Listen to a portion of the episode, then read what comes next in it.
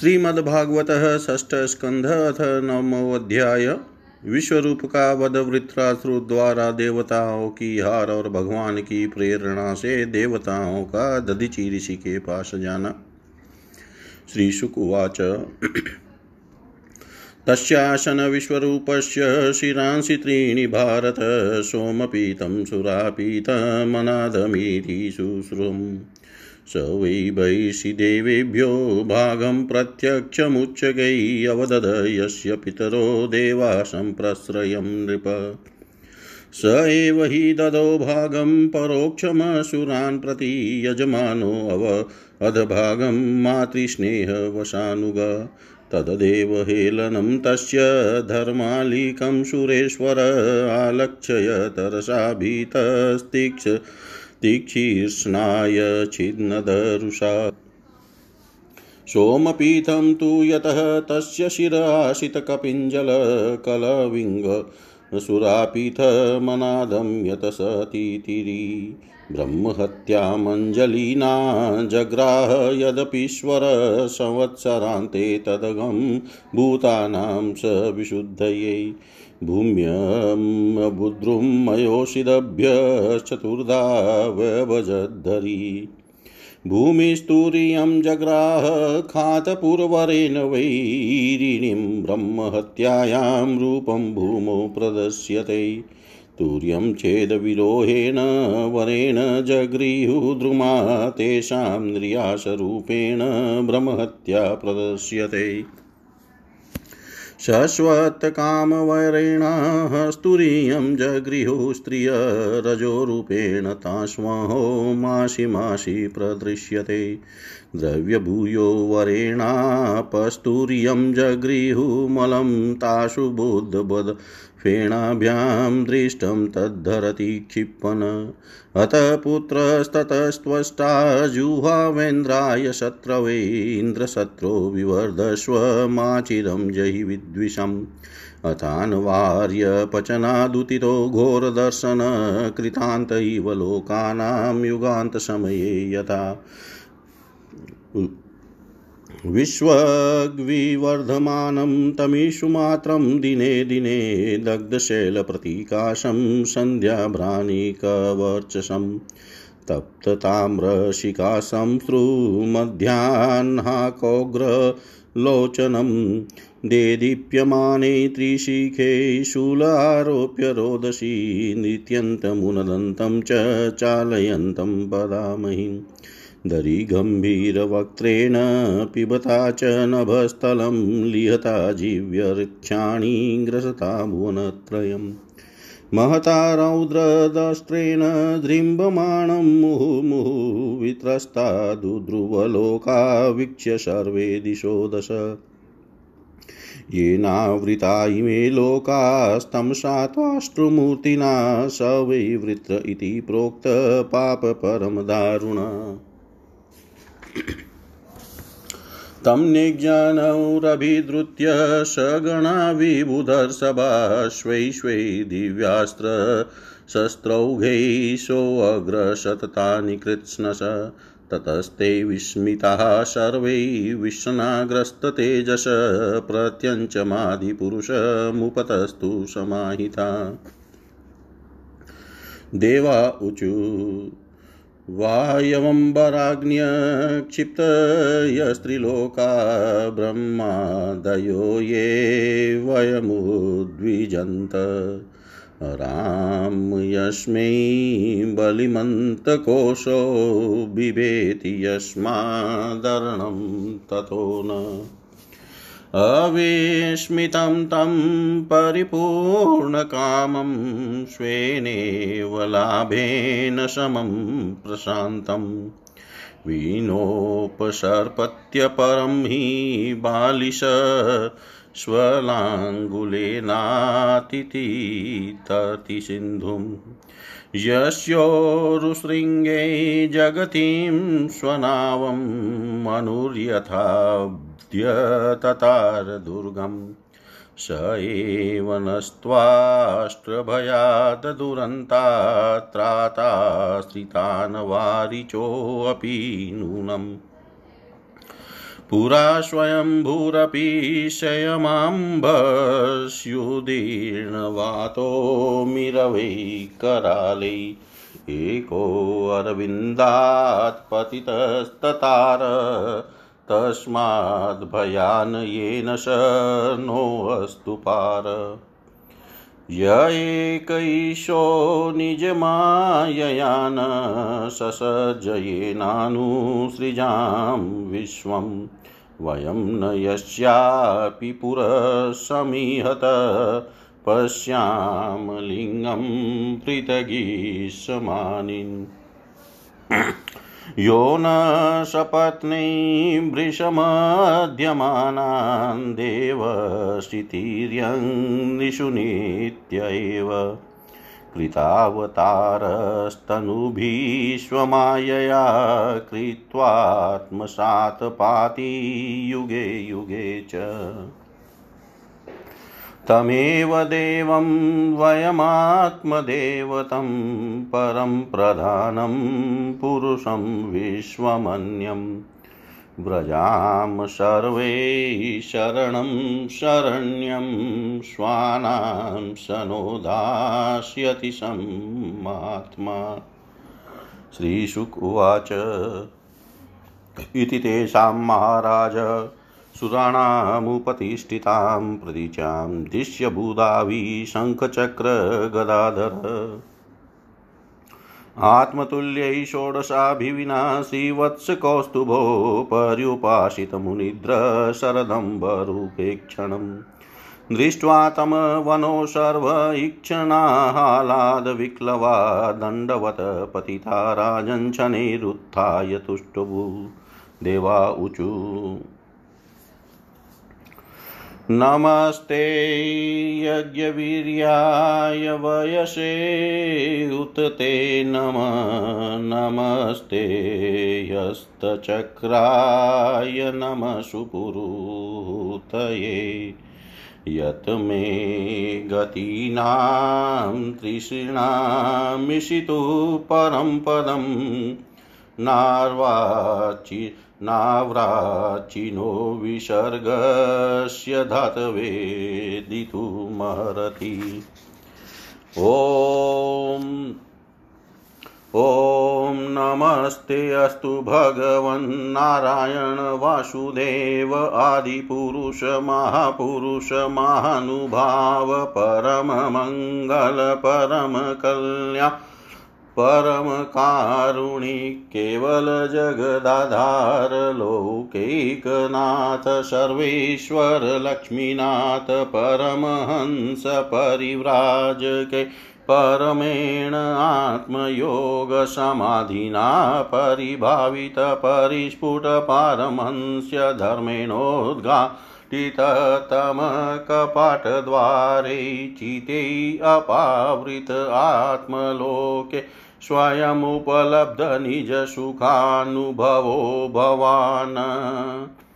दूरवबोध इव तवायं विहारयोगो यदशरणो अशरीर इदमनवेक्षितास्मत्तसमवाय आत्मनि वा विक्रियमाणेन सगुणमगुणसृजसि पाशि हरसि। अथ तत्र भवान् किं देवदत्तवदीह गुणविसर्गपतितः पारतन्त्र्येण स्वकृतकुशला कुशलं फलमुपाददात्याहोस्विदात्मा राम उपशमशील समञ्जसदशन उदास्त इति वावन विदाम न हि विरोध उभयं भगवत्य परिगणितगुणगणे ईश्वरे अनवगायं माहात्म्यै अवाचिन विकल्प वितर्कविचारप्रमाणा भाषकुतर्कशास्त्रकलिलान्त करणाश्रयदुरवग्रहवादीनां विवादाना विवादानवशर उपरतस् तसमस्तमायामहे केवल एवात्ममायामन्तर्धाय को नवतो। दुर्घट इव भवति स्वरूपद्वयाभावा।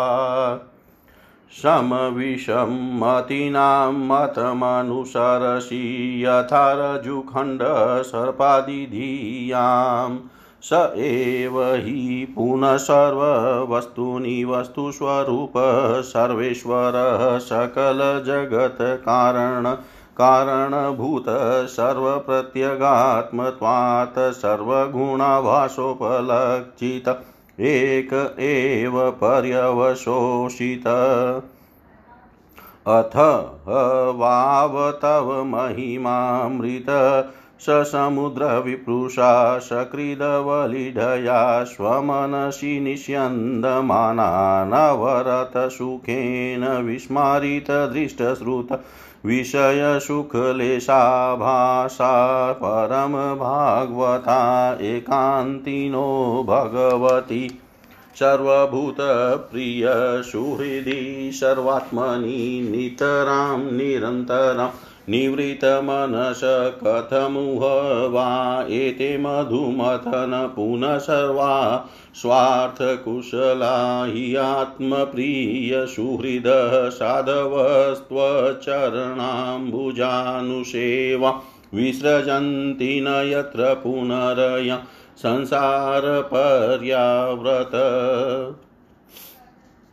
त्रिभुवनात्मभवन त्रिविक्रम त्रिनयन त्रिलोकमनोहरानुभाव तवेव विभूतयोदितिजदनुजा दयश्चापि तेषामनुपक्रमसमयोऽयमिति स्वात्ममायया सुरनरमृगमिश्रितजलचराकृतिभियतापराधं दण्डं दण्डधर ददथ एवमेनमपि भगवञ्जयित्वाष्ट्रमुत यदि मन्यसे। अस्माकं तावकानां तव नतानां ततततामः तव चरणनलिनयुगलध्या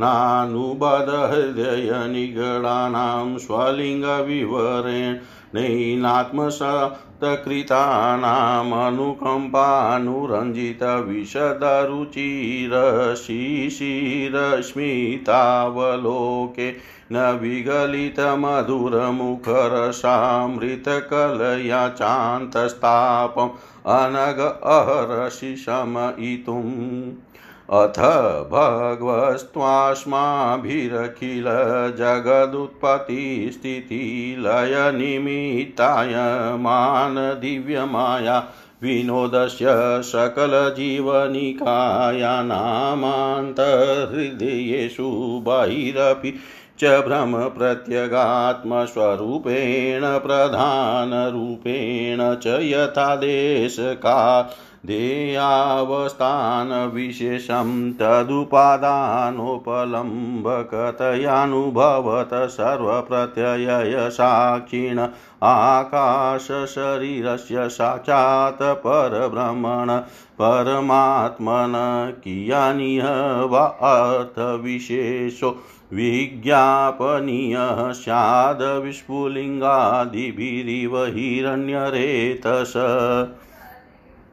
अत एव स्वयं तदुपकल्पयास्माकं भगवत परं गुरोस्तव चरणशतपल् छायां विविधवृजिनसंसारपरिश्रमोपशमनीमुपसृतानां वयं यत्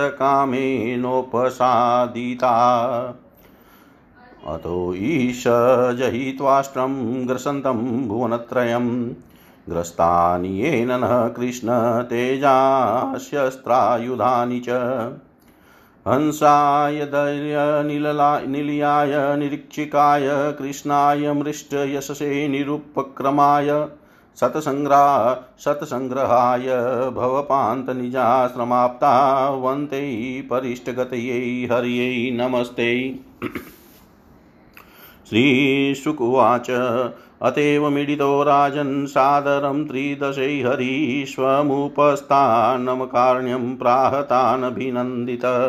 श्रीभगवानुवाच, प्रीतोऽहं वः सुरश्रेष्ठा मदुपस्थान विद्या आत्मैश्वर्यस्मृतिः पुंसां भक्तिश्चेव ययामयि किं दुरापं मयि प्रीते तथापि विबुधर्सभा मच्येकान्तमती नान्यन्मतो वाञ्छति तत्त्ववित्।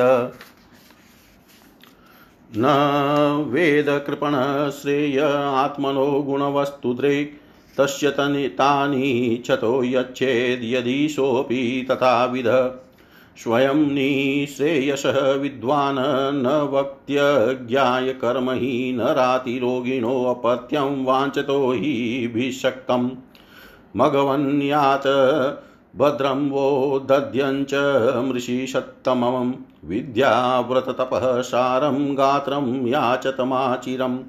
स वाधिगतो दध्यङ्गशिवभ्यां ब्रह्मनिष्कलं यद्वाश्वशिरो नाम तयोरमरतां व्यधात। दध्यङ्गरथर्वणस्त्वस्त्रैवर्माभेद्यं मदात्मकं। विश्वरूपाय यत् त्वं धास्ततः। युष्प, युष्मभ्यं याचितो शिवभ्यां धर्म्योऽङ्गानि दास्यति। ततस्तैरायुधश्रेष्ठो विश्वकर्म विनिर्मितः।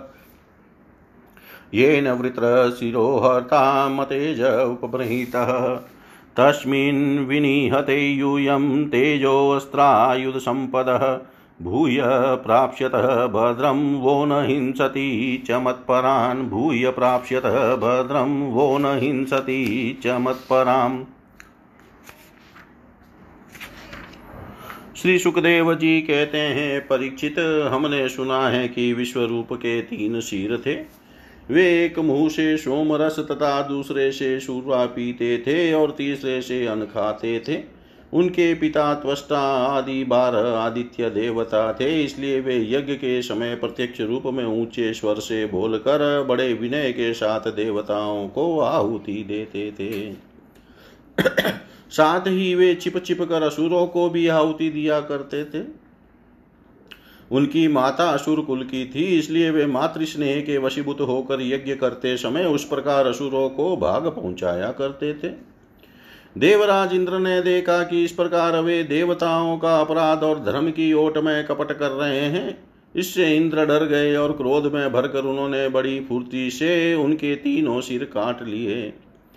विश्व रूप का सोम रस पीने वाला सिर पपिया सुरापान करने वाला, गौरैया और अन खाने वाला तीतर हो गया।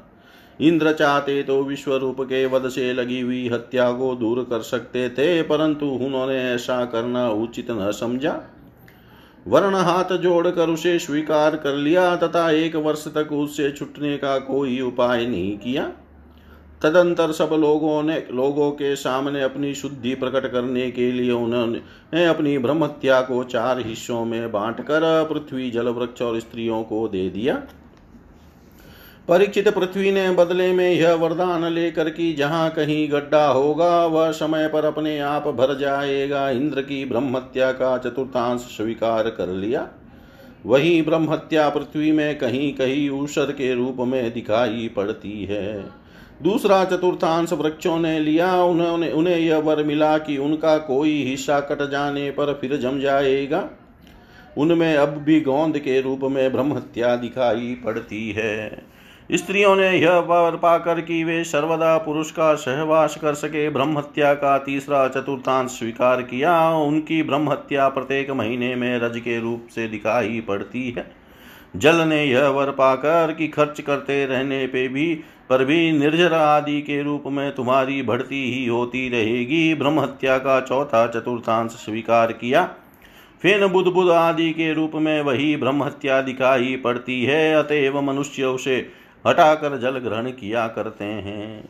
विश्व रूप की मृत्यु के बाद उनके पिता त्वष्टा, हे इंद्र शत्रु, तुम्हारी अभिवृद्धि हो और शीघ्र से शीघ्र तुम अपने शत्रु को मार डालो। इस मंत्र से इंद्र का शत्रु उत्पन्न करके करने के लिए हवन करने लगे।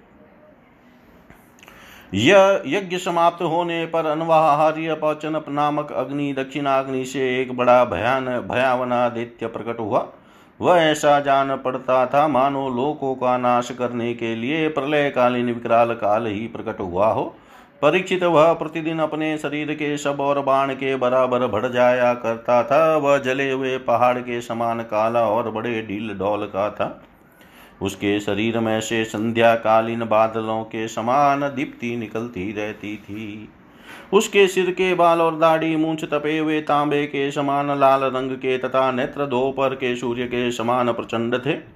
चमकते हुए तीन नौकों वाले त्रिशूल को लेकर जब वह नाचने, चिल्लाने और कूदने लगता था, उस समय पृथ्वी काँप उठती थी और ऐसा जान पड़ता था कि उस त्रिशूल पर उसने अंतरिक्ष को उठा रखा है।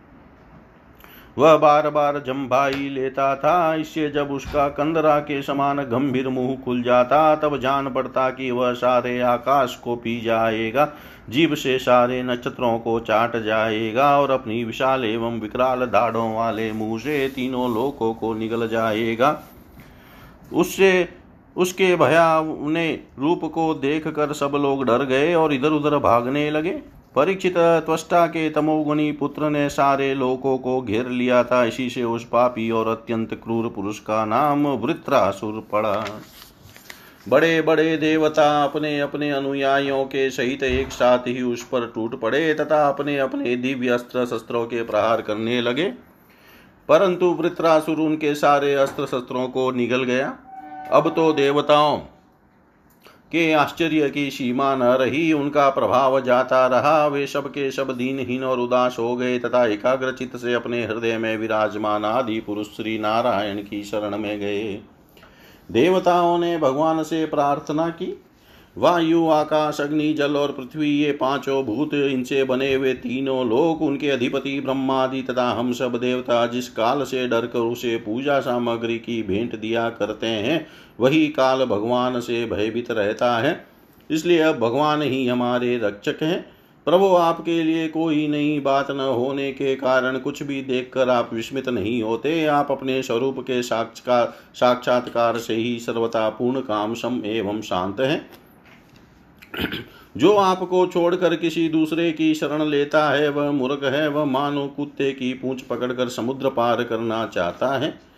वे वश्वत मनु पिछले कल्प के अंत में, जिनके विशाल सिंह में पृथ्वी रूप नौका को बाँध कर अनायास ही प्रलय कालीन संकट से बच गए वे ही मत्स्य भगवान हम शरणागतों को वृत्रासुर के द्वारा उपस्थित किए वे दुस्तर भय से अवश्य बचाएँगे। प्राचीन काल में प्रचंड पवन के थपेड़ों से उठी हुई उताल तरंगों की गर्जना के कारण ब्रह्मा जी भगवान के नाभि कमल से अत्यंत भयानक प्रलयकालीन जल में गिर पड़े थे। यद्यपि वे असहाय थे, तथापि जिनकी कृपा से वे उस विपत्ति से बच सके, वे ही भगवान हमें इस संकट से पार करें। उन्हीं प्रभु ने अद्वितीय होने पर भी अपनी माया से हमारी रचना की और उन्हीं के अनुग्रह से हम लोग सृष्टि कार्य का संचालन करते हैं। यद्यपि वे हमारे सामने ही सब प्रकार की चेष्टाएँ कर करा रहे हैं तथा भी हम स्वतंत्र ईश्वर हैं। अपने इस अभिमान के कारण हम लोग उनके स्वरूप को देख नहीं पाते। वे प्रभु जब देखते हैं कि देवता अपने शत्रुओं से बहुत पीड़ित हो रहे हैं, तब वे वास्तव में निर्विकार रहने पर भी अपनी माया का आश्रय लेकर देवता, ऋषि, पशु, पक्षी और मनुष्य आदि योनियों में अवतार लेते हैं। तथा युग युग में हमें अपना समझकर हमारी रक्षा करते हैं। वे ही सबके आत्मा और परमाराध्य देव हैं, वे ही प्रकृति और पुरुष रूप से विश्व के कारण हैं, वे विश्व से पृथक भी है और विश्व रूप भी है। हम सब उन्हीं शरणागत वत्सल भगवान श्री हरि की शरण ग्रहण करते हैं। उदार शिरोमणि प्रभु अवश्य ही अपने निज जन हम देवताओं का कल्याण करेंगे। श्री सुखदेव जी कहते हैं, महाराज, जब देवताओं ने इस प्रकार भगवान की स्तुति की, तब स्वयं शंख चक्र गदा पद्मधारी भगवान उनके सामने पश्चिम की ओर से अंतरदेश में प्रकट हुए। भगवान के नेत्र शरतकालीन कमल के समान खिले हुए थे, उनके साथ सोलह पार्षद उनकी सेवा में लगे हुए थे। वे देखने में सब प्रकार से भगवान के समान ही थे। केवल उनके वक्ष स्थल पर श्री वत्स का चिन्ह और गले में कौस्तुभ मणि नहीं थी। परिचित भगवान का दर्शन पाकर सभी देवता आनंद से विवल हो गए। उन लोगों ने धरती पर लौटकर साष्टांग दंडवत किया और फिर धीरे धीरे उठकर वे भगवान की स्तुति करने लगे। देवताओं ने कहा, भगवान यज्ञ में स्वर्ग आदि देने की शक्ति तथा उनके फल की सीमा निश्चित करने वाले काल भी आप ही हैं। यज्ञ में विघ्न डालने वाले दैत्यों को आप चक्र से छिन्न भन कर, छिन्न भिन्न कर डालते हैं। इसी, इसलिए आपके नामों की कोई सीमा नहीं है। हम आपको बार बार नमस्कार करते हैं। विधात सत्व रजतम इन तीन गुणों के अनुसार जो उत्तम, मध्यम और निकृष्ट गतियाँ प्राप्त होती है, उनके नियामक आप ही हैं। आपके परम पद का वास्तविक स्वरूप, इस कार्य रूप जगत का कोई आधुनिक प्राणी नहीं जान सकता। भगवान नारायण वासुदेव आदि पुरुष जगत के परम कारण और महापुरुष पुरुषोत्तम हैं। आपकी महिमा असीम है। आप परम मंगलमय, परम कल्याण स्वरूप और परम दयालु हैं। आप ही सारे सारे जगत के आधार एवं अद्वितीय है। केवल आप ही सारे जगत के स्वामी हैं। आप सर्वेश्वर हैं तथा सौंदर्य और मृदुता, मृदुलता की अधिष्ठात्री देवी लक्ष्मी के परम पति हैं। प्रभो परमहंस परिव्राजक विरक्त महात्मा, जब आत्म संयम रूप परम समाधि से भली भांति आपका चिंतन करते हैं, तब उनके शुद्ध हृदय में परमहंसों के धर्म वास्तविक भगवत भजन का उदय होता है। इससे उनके हृदय के अज्ञान रूप किवाड़ खुल जाते हैं और उनके आत्मलोक में आप आत्मानंद के रूप में बिना किसी आवरण के प्रकट हो जाते हैं और वे आपका अनुभव करके निहाल हो जाते हैं। हम आपको बार बार नमस्कार करते हैं। भगवान, आपकी लीला का रहस्य जानना बड़ा ही कठिन है, क्योंकि आप बिना किसी आश्रय और प्राकृत शरीर के हम लोगों के सहयोग की अपेक्षा न करके निर्गुण और निर्विकार होने पर भी स्वयं ही सगुण जगत की सृष्टि, रक्षा और संहार करते हैं। भगवान, हम लोग यह बात भी ठीक ठीक नहीं समझ पाते कि सृष्टि कर्म में आप देवदत्त आदि किसी व्यक्ति के समान गुणों के कार्य रूप इस जगत में जीव रूप से प्रकट हो जाते हैं और कर्मों के अधीन होकर अपने किए अच्छे बुरे कर्मों का फल भोगते हैं। अथवा आप आत्मा, राम, शांत स्वभाव एवं सबसे उदासीन साक्षी मात्र रहते हैं तथा सबको समान देखते हैं। हम तो यह समझते हैं कि यदि आप में ये दोनों बातें रहे तो भी कोई विरोध नहीं है, क्योंकि आप स्वयं भगवान हैं, आपके गुण अगणित हैं, महिमा अगाध है और आप सर्वशक्तिमान हैं। आधुनिक लोग अनेकों प्रकार के विकल्प, वितर्क, विचार, झूठे प्रमाण और कुतर्कपूर्ण शास्त्रों का अध्ययन करके अपने हृदय को दूषित कर लेते हैं और यही कारण है कि वे दुराग्रही हो जाते हैं। आप में उनके वाद विवाद के लिए अवसर ही नहीं है। आपका वास्तविक स्वरूप समस्त मायामय पदार्थों से परे है, केवल है। जब आप उसी में अपनी माया को छिपा लेते हैं, तब ऐसी कौन सी बात है जो आप में नहीं हो सकती?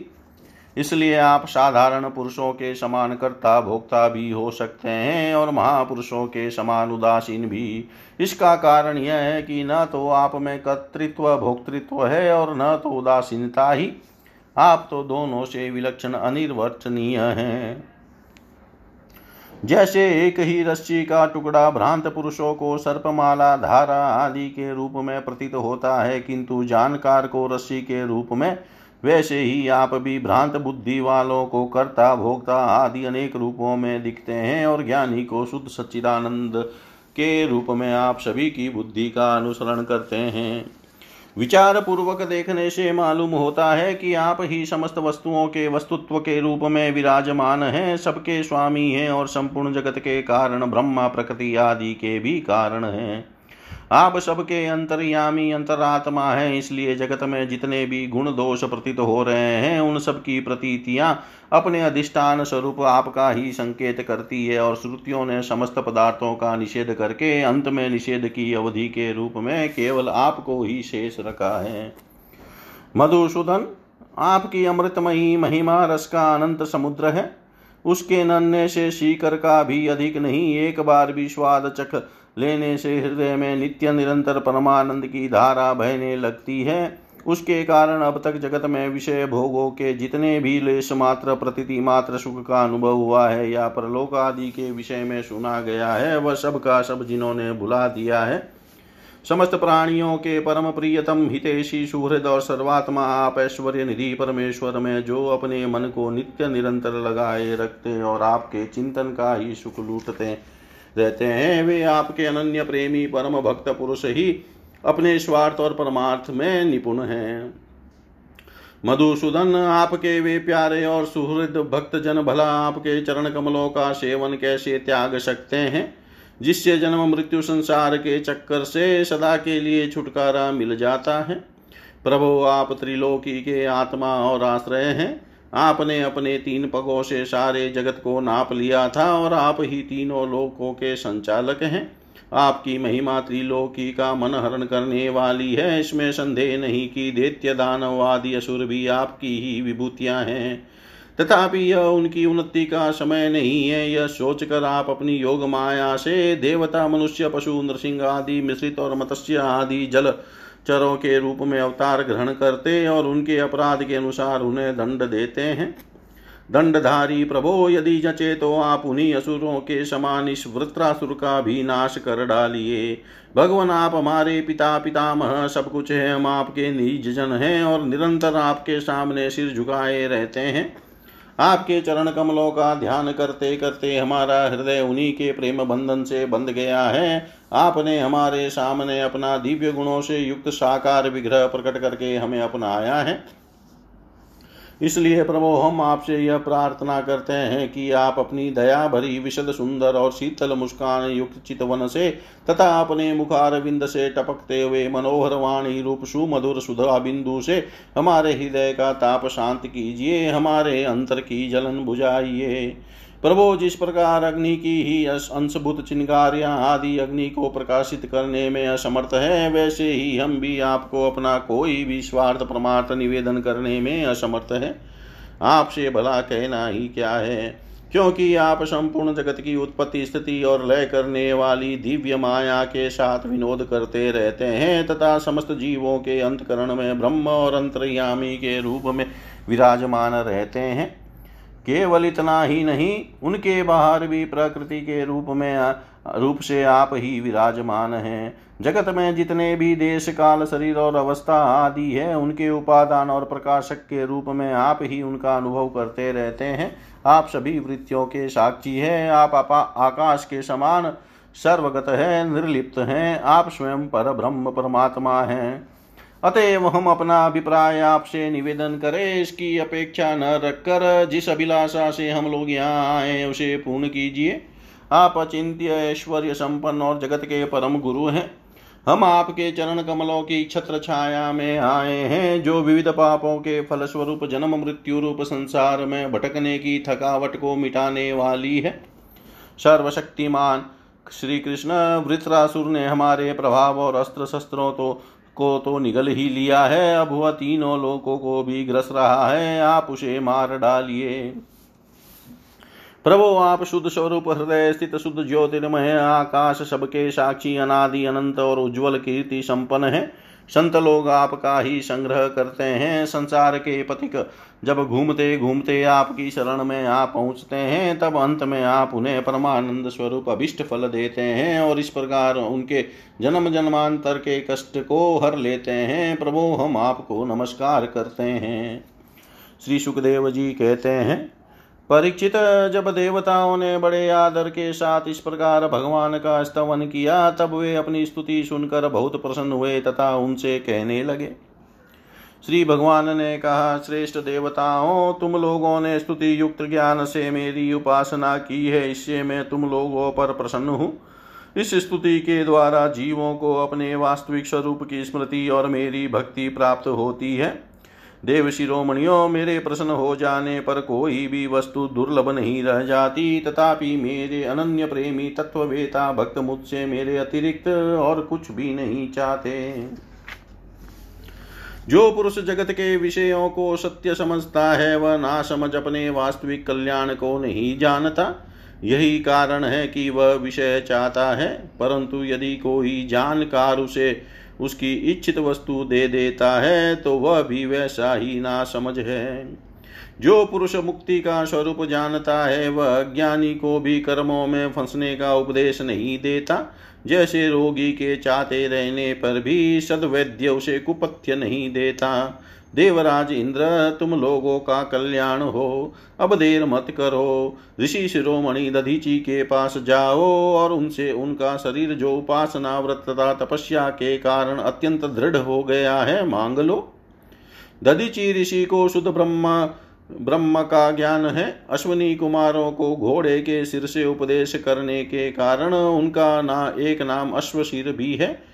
उनकी उपदेश की हुई आत्मविद्या के प्रभाव से ही दोनों अश्वनी कुमार जीवन मुक्त हो गए।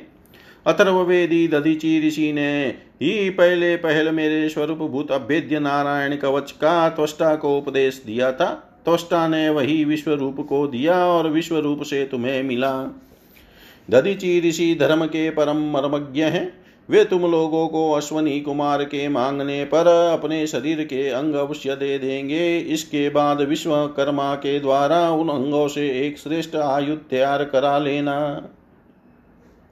देवराज, मेरी शक्ति से युक्त होकर तुम उसी शस्त्र के द्वारा वृत्रासुर का सिर काट लोगे। देवताओं, वृत्रासुर के मर जाने पर तुम लोगों को फिर से तेज अस्त्र शस्त्र और संपत्तियाँ प्राप्त हो जाएगी। तुम्हारा कल्याण अवश्यम भावी है, क्योंकि मेरी शरणागतों को कोई सत्ता नहीं सकता। इति श्रीमद्भागवते महापुराणे पारमहंस्यां सहितायां षष्ठस्कन्धे नमोऽध्याय सर्वं श्रीशां सदाशिवार्पणम् अस्तु। ॐ विष्णवे नमः ॐ विष्णवे नमः ॐ विश्वने ओम विष्णवे नमः। अश्विनी कुम कुमारों को घोड़े के सिर से उपदेश करने के कारण उनका नाम एक अश्वशीर है।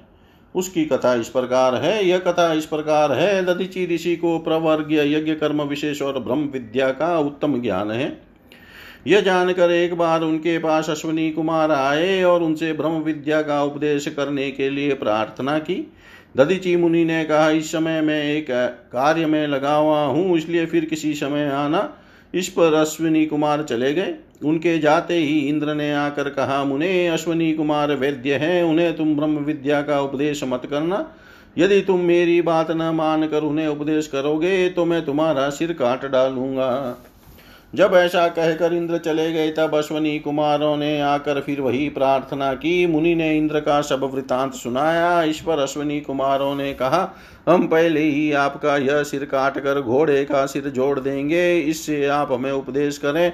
और जब इंद्र आपका घोड़े का सिर काट देंगे, तब हम फिर असली सिर जोड़ देंगे। मुनि ने मिथ्या भाषण के भय से उनका कथन स्वीकार कर लिया। इस प्रकार अश्वमुख से उपदेश के, की जाने के कारण ब्रह्म विद्या का नाम अश्वशीरा पड़ा। ओम विष्णवे नम, ओम विष्णवे नम, ओम विष्णवे नम।